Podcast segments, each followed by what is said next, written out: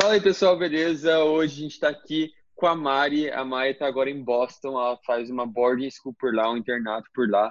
A gente se conheceu no Colégio Internacional de Curitiba, ela também era bolsista por lá, acredito que não pagava nada também, né? Quanto você pagava por lá? Ah, pagava só 10%. Então, pagava 10%, também pagava mais ou menos isso, pagava quase nada. Então, lá a gente se conheceu e agora ela está em Boston e eu estou aqui na Flórida. E ela conseguiu uma coisa que muita gente, muito seguidor, mentorados meus estão procurando, que é conseguir entrar numa boarding school americana, que ela não paga nada por lá. E aí eu resolvi entrevistar ela aqui, ela é uma boa, uma boa pessoa que ela é, ela falou que sim, tudo bem. E hoje a gente está aqui para ela responder algumas perguntas para mim. Mari, se apresente. Então, tudo bem? Eu sou Mariana, eu tenho 17 uhum. anos e eu estudo há três anos, eu sou no terceiro ano na Phillips Academy, que é em Boston. E é uma boarding school eu ganhei uma bolsa completa para vir aqui, que inclui viagens do Brasil até aqui, para uh, ah, feriados e tal. A escola me ajuda com cursos de coisas que eu preciso comprar, de materiais escolares, alimentação. É, então, praticamente, a escola me dá não só a, o custo da, da tuition, ou seja, da mensalidade, mas também custos para me ajudar a viver aqui e poder aproveitar todas as oportunidades do local. Maneiro. É, a primeira pergunta seria, tipo, quando que você é, falou, quando você decidiu que queria ir para os Estados Unidos e quando que você decidiu que ia se preparar para ir para os Estados Unidos? Que é diferente, né, galera? Tipo, quer ir e outra vez eu quero se preparar. Então, quando que foi, tipo, esses dois momentos para você? Sinceramente, eu sempre quis ir para os Estados Unidos desde que eu era pequena. Tanto que eu também fui para o colégio internacional. Mas eu comecei a me preparar mesmo, provavelmente no, na oitava série, no começo da oitava série, assim, pro meio, porque o nosso amigo, né, o Juan, foi pro. Eu não sei se ele esteve. Ele esteve no seu canal, certo? Ele não, ele só deu um depoimento, mas eu ainda quero entrevistar ele. Sim, mas enfim, um amigo nosso, o Juan, foi para uma boarding school e eu percebi que isso seria uma oportunidade muito boa para mim para eu ter essa experiência antes da faculdade. E talvez até me ajudar a entrar na faculdade que eu queria. Então, eu comecei a me preparar, eu fiz todas as pesquisas, eu me preparei para o SSAT, tudo estudando sozinha. Eu sempre foquei bastante no inglês na aula, então é, nesse momento, como eu já estava estudando colégio internacional, eu tinha inglês fluente. Uh, mas eu pesquisei bastante sobre, sobre cada escola que eu estava aplicando para me preparar para as entrevistas. E escrevi as minhas applications e pedi, conversei com todos os meus professores para eles escreverem recommendations. Então, esse processo começou assim no fim da oitava série. E aí ele se estendeu por quanto tempo, assim? Um, eu me preparei durante aquele verão inteiro, na, nas férias inteiras, antes da nona série, para o SSAT, mas eu fiz em outubro, mas não acabou aí. Continuou até provavelmente as, a última application que eu tinha era em fevereiro que eu entreguei. Mas mesmo depois disso, depois que você aceita, ainda tem vários processos que você tem que fazer na escola. Então, na verdade, só acabou mesmo, sim, em setembro, quando eu vim para cá. Entendi. Então começou tipo lá em junho, junho por aí de 2017. Ah, por aí, sim. Então, daí terminou só, lá se aplicou no final do ano, daí só terminou quando você chegou aí mesmo. Sim, porque tem muita coisa para fazer e tem toda essa preparação emocional também. Porque é uma coisa você se aceita e depois você tem que realmente lidar com o fato. Fui aceito e agora? Agora eu tenho que ir morar sozinha, eu tenho que fazer todas essas coisas. Uhum, viaja sozinha. Tua mãe foi contigo ou não? Tipo, alguém a foi com você? primeira vez ela foi comigo, sim. É. E como é que foi a hora da tchau, assim, tipo, pra ela ir embora? Olha, foi difícil, mas isso eu acho muito importante eu falar que eu chorei um monte. E eu, eu me adaptei muito bem depois. Então, esse momento, a dificuldade não deve se tornar uma imposição ou uma uma não precisa determinar aquele momento a sua experiência inteira. Quando você me olhava naquele momento, você podia pensar que eu jamais ia me adaptar nos Estados Unidos, que eu ia voltar depois de dois dias. Mas assim, você dá tchau, depois você entra nesse mundo completamente diferente, você esquece. E hoje, claro que eu sinto saudade de casas, mas você tá tão adaptado nessa realidade que vale muito a pena. Imagino. É, bom, eu tô vivendo isso, sei muito bem. É, e uma pergunta que eu sempre faço é qual que é o maior motivo que você escolheu a sua, sua escola? Só que, tipo, a tua é muito fera, cara. Tipo, eu, já, obviamente, eu pesquisei várias, várias vezes sobre isso para ajudar mentorados. Cara, ela é muito massa mesmo. Me conta mais um pouco. E por que, você escolheu ela? Fala aí. Bem, um, no começo, claro que eu olhei para rankings e tal, e eu achei essa escola. Mas essa não foi a razão que eu escolhi. Eu escolheria essa escola mesmo se fosse, sei lá, se nem tivesse na lista, porque simplesmente o suporte que eles dão, os professores são fantásticos, as aulas são pequenas, eu tenho muita oportunidade de discussão, o que eu valorizo muito no Brasil. Eu nunca senti, nunca me senti tão confortável em fazer perguntas, em uh, não concordar com os professores. Aqui eu me sinto muito confortável. E também o suporte que eles dão para alunos internacionais foi muito importante para mim. E a liberdade que eles me dão para escolher as aulas que eu quero, escolher meu próprio caminho aqui, as, oportunidades de liderança. Por exemplo, aqui eu consegui começar meu próprio projeto de serviço comunitário, o que eu jamais imaginaria que conseguiria fazer em algum outro lugar. E simplesmente eu me sinto muito em casa aqui. Eu sinto que todos os meus colegas compartilham a minha mentalidade, assim, de trabalhar, de estudar e sempre buscar progresso, entendeu? Entendi. Então você fez, tipo, amizades aí e tal, tá, tem amigos. Tá Todo mundo aqui sempre quer conhecer gente nova, então é ótimo. Que massa, que massa, sério. É, e qual que foi, tipo, o teu maior perrengue, assim, teu maior fracasso nos Estados Unidos, a coisa, tipo, que você olha pra trás e fala, isso foi complicado, me fez crescer, mas foi complicado na hora. Olha, na verdade, meu maior perrengue aqui foi quando eu cheguei, as aulas foram muito mais difíceis do que eu imaginei.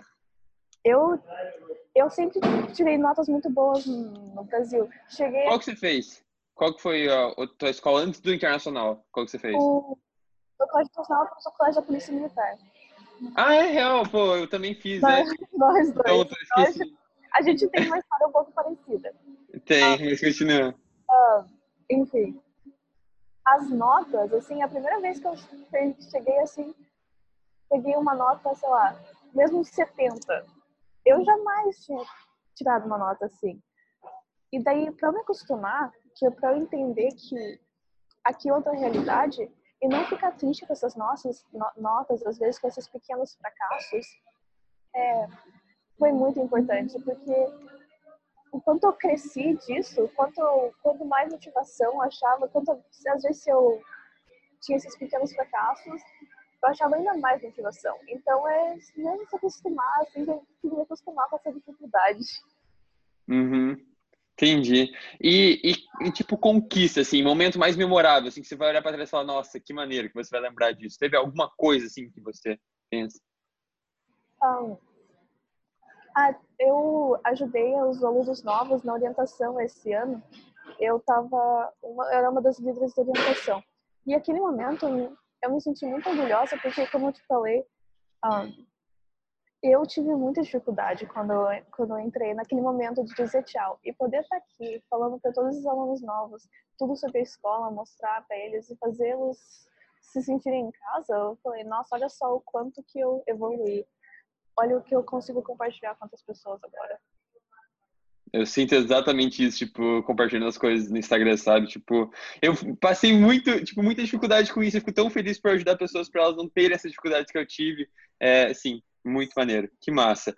É, e queria saber, tipo, como é que teu dia é organizado? Porque eu tenho certeza que tem um monte de coisa que tem que fazer, mas como é que ele, como é que você organiza ele, assim? Então, também. aqui na escola tem basicamente dois três dias, assim, tem um schedule, um horário parecido. Eu tenho nas minhas terças-feiras, minha só começa às 10h45 da manhã e termina 10, 2, 2h50. Então, eu tenho algumas, sei lá, umas três horas de aula e eu tenho a oportunidade de tomar café, que muita gente, café da manhã, é muito comum, assim, as pessoas não irem, mas eu sempre vou. Então, tomo café da manhã, vou para aula de manhã depois eu tenho esportes, e aqui é obrigatório você fazer um esporte. Então, pelo menos na minha escola. Então, eu faço esportes E depois eu tenho mais um tempo livre. Só que não é bem livre assim, porque eu tô sempre envolvida com clubes. Então, nesse horário tem sempre reuniões para clubes. Ou. Quais? Uh, eu faço. Bem, eu tenho meu serviço comunitário, né? Meu clube de serviço comunitário, que inclusive é hoje. E eu tenho dois outros, que um é para. São dois assim ligados a ajudar a comunidade. Um deles é que ajuda uma, é, um lar aqui perto, um lar para pessoas que estão saindo das ruas. É, e o outro é dentro da escola para promover assim gentileza dentro da escola, promover atos de caridade dentro da escola, que é mais para alunos aqui e outro mais voltado para a comunidade um, em volta de Andover, que é onde eu moro. Legal, legal, maneiro. É, então, isso é o final de semana, assim, como é que é? Sim, e no final de semana a gente também tem todas as refeições na escola ainda, se você quiser, mas muita gente vai para o centro, porque aqui na minha escola é muito pertinho do centro, é uma caminhada de 10 minutos. Então, normalmente eu ou como na escola de manhã, ou eu vou para o centro com os meus amigos, e daí também tem vários eventos aqui na escola. Toda quinta-feira eles mandam mais ou menos o plano para esse fim de semana, assim, coisas que você pode fazer, viagens às vezes para Boston, para o cinema próximo. Então, a gente normalmente vai fazer alguma coisa e daí também faz bastante tarefa de casa no domingo e no sábado. Um, mas também tem academia que está aberta. Um, tem muita coisa legal para fazer aqui em volta. Mas em geral, normalmente é descansar, às vezes tem clubes também e fazer tarefa e estudar. Entendi. E qual que é, tipo, você que tem várias ambições na vida e tal, já pergunto sobre isso, mas qual que é, tipo, a pessoa, a coisa, o livro, o acontecimento, série, filme, qualquer coisa que mais te inspira? Mas que, tipo, sei lá, eu tenho Gary Vee, né, que eu quero ser aquele cara, tipo, o cara é muito fera. E você tem alguém assim? Ou, sei lá, alguma coisa assim? Olha, eu não tenho só uma pessoa que, ou uma coisa que eu acho que me inspira, mas a primeira inspiração que eu tive, assim, foi o Juan mesmo, porque a gente mora, a gente é vizinho, ele morava do meu lado e ver ele conseguindo essas coisas realmente foi o que começou todo esse processo. Mas, em geral, eu sempre olho para as pessoas que não têm medo de fazer o que elas querem fazer. Um, eu não consigo pensar em nenhum exemplo específico, mas toda vez que eu ouço a história de uma pessoa que, por exemplo, mesmo você, assim, cara de pau, uma pessoa cara de pau, uma pessoa que não tem medo, e o que eu, é o que eu quero, é o que eu quero ser. Eu quero uma pessoa, ser uma pessoa que não tem medo de fazer o que quer, é, sem preocupações com será que vai dar certo, será que não só fazer e fazer a minha paixão e conseguir viver disso. Que maneiro, que maneiro. Então, daqui 10 anos, quando a gente estiver nessa entrevista de volta, estiver entrevistando de volta, só que aí num cenário muito fera e tal, né? Em Miami, não sei, um lugar legal. É, onde que você vai estar? Onde que você gostaria de estar? Então, em 10 anos, tem uma grande chance que eu ainda vou estar fazendo faculdade, só que faculdade de medicina, porque eu quero ser médica. Mas eu quero me concentrar um pouco em filosofia, porque são duas áreas que eu gosto bastante. Então, provavelmente vou estar ou terminando a faculdade ou fazendo uma residência. Tomara que na região aqui da Nova Inglaterra, quem sabe Nova York. Um, mas eu vou estar fazendo isso e eu vou estar procurando oportunidades, quem sabe para fazer conexões no Brasil também, alguma coisa similar com o que você faz e poder compartilhar meu conhecimento, que até lá eu vou ter muitas outras coisas. Uhum. Entrar em faculdade de medicina é outra história completamente diferente, então eu quero compartilhar essas coisas também. Entendi, que maneira. Conta um pouquinho como é que funciona, só, só pra gente ir para acabando já. É, como é que funciona, assim, tipo, medicina nos Estados Unidos? Muita gente pergunta, assim, como é que funciona e tal, e não é minha área, eu sei mais ou menos como é que funciona o sistema, mas não é minha área. Você deve ter pesquisado muito sobre isso. Explica aí. Então, basicamente, nos Estados Unidos não é como não é como um vestibular que você entra direto na faculdade de medicina, né? Você faz uma faculdade normal, assim, como qualquer aplicação de faculdade. Algumas faculdades têm o sistema pre-med pre track, ou pre-med, que é a concentration mesmo, que é a major. E, mas não importa, não importa se sua faculdade tem primário ou não, desde que você faça certas aulas para você poder passar nesse teste que se chama o MCAT, que é um teste de admissão que daí é mais parecido um pouco no vestibular, e daí vai te mandar para certas faculdades de medicina que você aplica. Mas mesmo com o MCAT, você ainda tem que fazer todas as aplicações como para os Estados Unidos mesmo, para as outras faculdades dos Estados Unidos mesmo. Mas é um processo muito competitivo para entrar na faculdade de medicina e pode ser muito estressante. Por isso que algumas faculdades também oferecem programas adjuntos, assim. Por exemplo, eu, eu entro e eu faço cinco anos nessa faculdade e já conta como faculdade de medicina. Ou eu faço uns oito anos direto, assim. Daí você pode entrar num programa que você não precisa aplicar para a faculdade de medicina de novo. Mas depois da faculdade de medicina, independente de qual caminho você escolha, você tem que fazer três anos de residência e depois você pode começar a trabalhar como médico. Então, é um processo bem longo. Sim, em relação à bolsa para brasileiros, porque muita gente diz tipo, ah, não, é impossível conseguir bolsa se você é brasileiro nos Estados Unidos é, para medicina, como é que funciona? Você sabe? Então, é muito é muito competitivo, é muito difícil ganhar bolsa como aluno internacional em geral na faculdade de medicina. Impossível não é, mas é basicamente como é como as faculdades uh, undergraduates, como as faculdades de graduação normal, mas ainda tem um pouquinho maior nível de dificuldade. Por isso que é interessante entrar direto numa universidade que ofereça os oito anos ou, ou um programa acelerado de cinco, seis anos.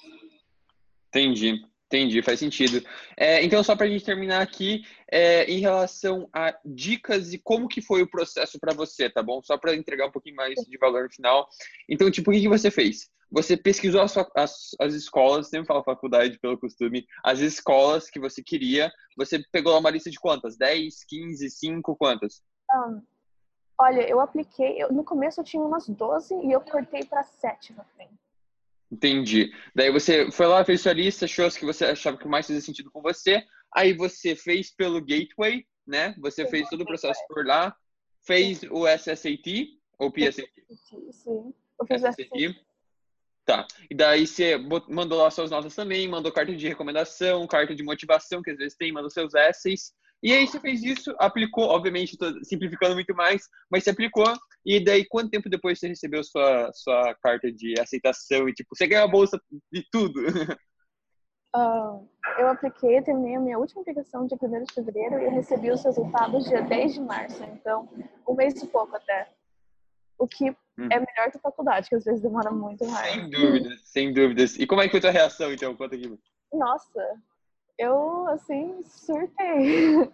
falei com a minha mãe, falei, meu Deus, eu passei, eu tava, fiquei muito feliz, muito surpresa, porque eu tava muito nervosa, porque é difícil hum. entrar, mesmo taxa de aceitação de universidades, então eu fiquei muito feliz, é. assustada, mas muito feliz. Eu imagino. Que maneiro, cara. Bom, vamos esperar que, que eu consiga ajudar mais gente a entrar aí na, na, tua, na tua escola também, que ia ser muito legal. Tem mais brasileiro aí ou não? Só você? Tem. Tem mais dois brasileiros aqui. E já teve bastante também que eu conheci nos anos passados que já se formaram. Legal. Daí me passa o Insta deles, quero trocar ideia com eles também. Beleza? É. Mas é isso, Mari. Muito obrigado mesmo por estar aqui. Eu tenho certeza que vai ajudar muita gente a estar nesse processo, que está ainda perdido e tal e sabe que você é uma inspiração não só para mim. Lembra que lá em 2018, se você lembra, quando eu queria mudar de vida, eu mandei mensagem para você tipo, meu Deus, Mário, como é que eu faço isso? Daí você foi lá e me ajudou. Então, tipo, Lembra. obrigado mesmo por isso, me ajudou muito na minha mudança daquele Lucas lá da Escola Internacional para cá. E, enfim, muito obrigado mesmo por estar aqui hoje. Claro, muito obrigada por me convidar. Imagina, tamo junto.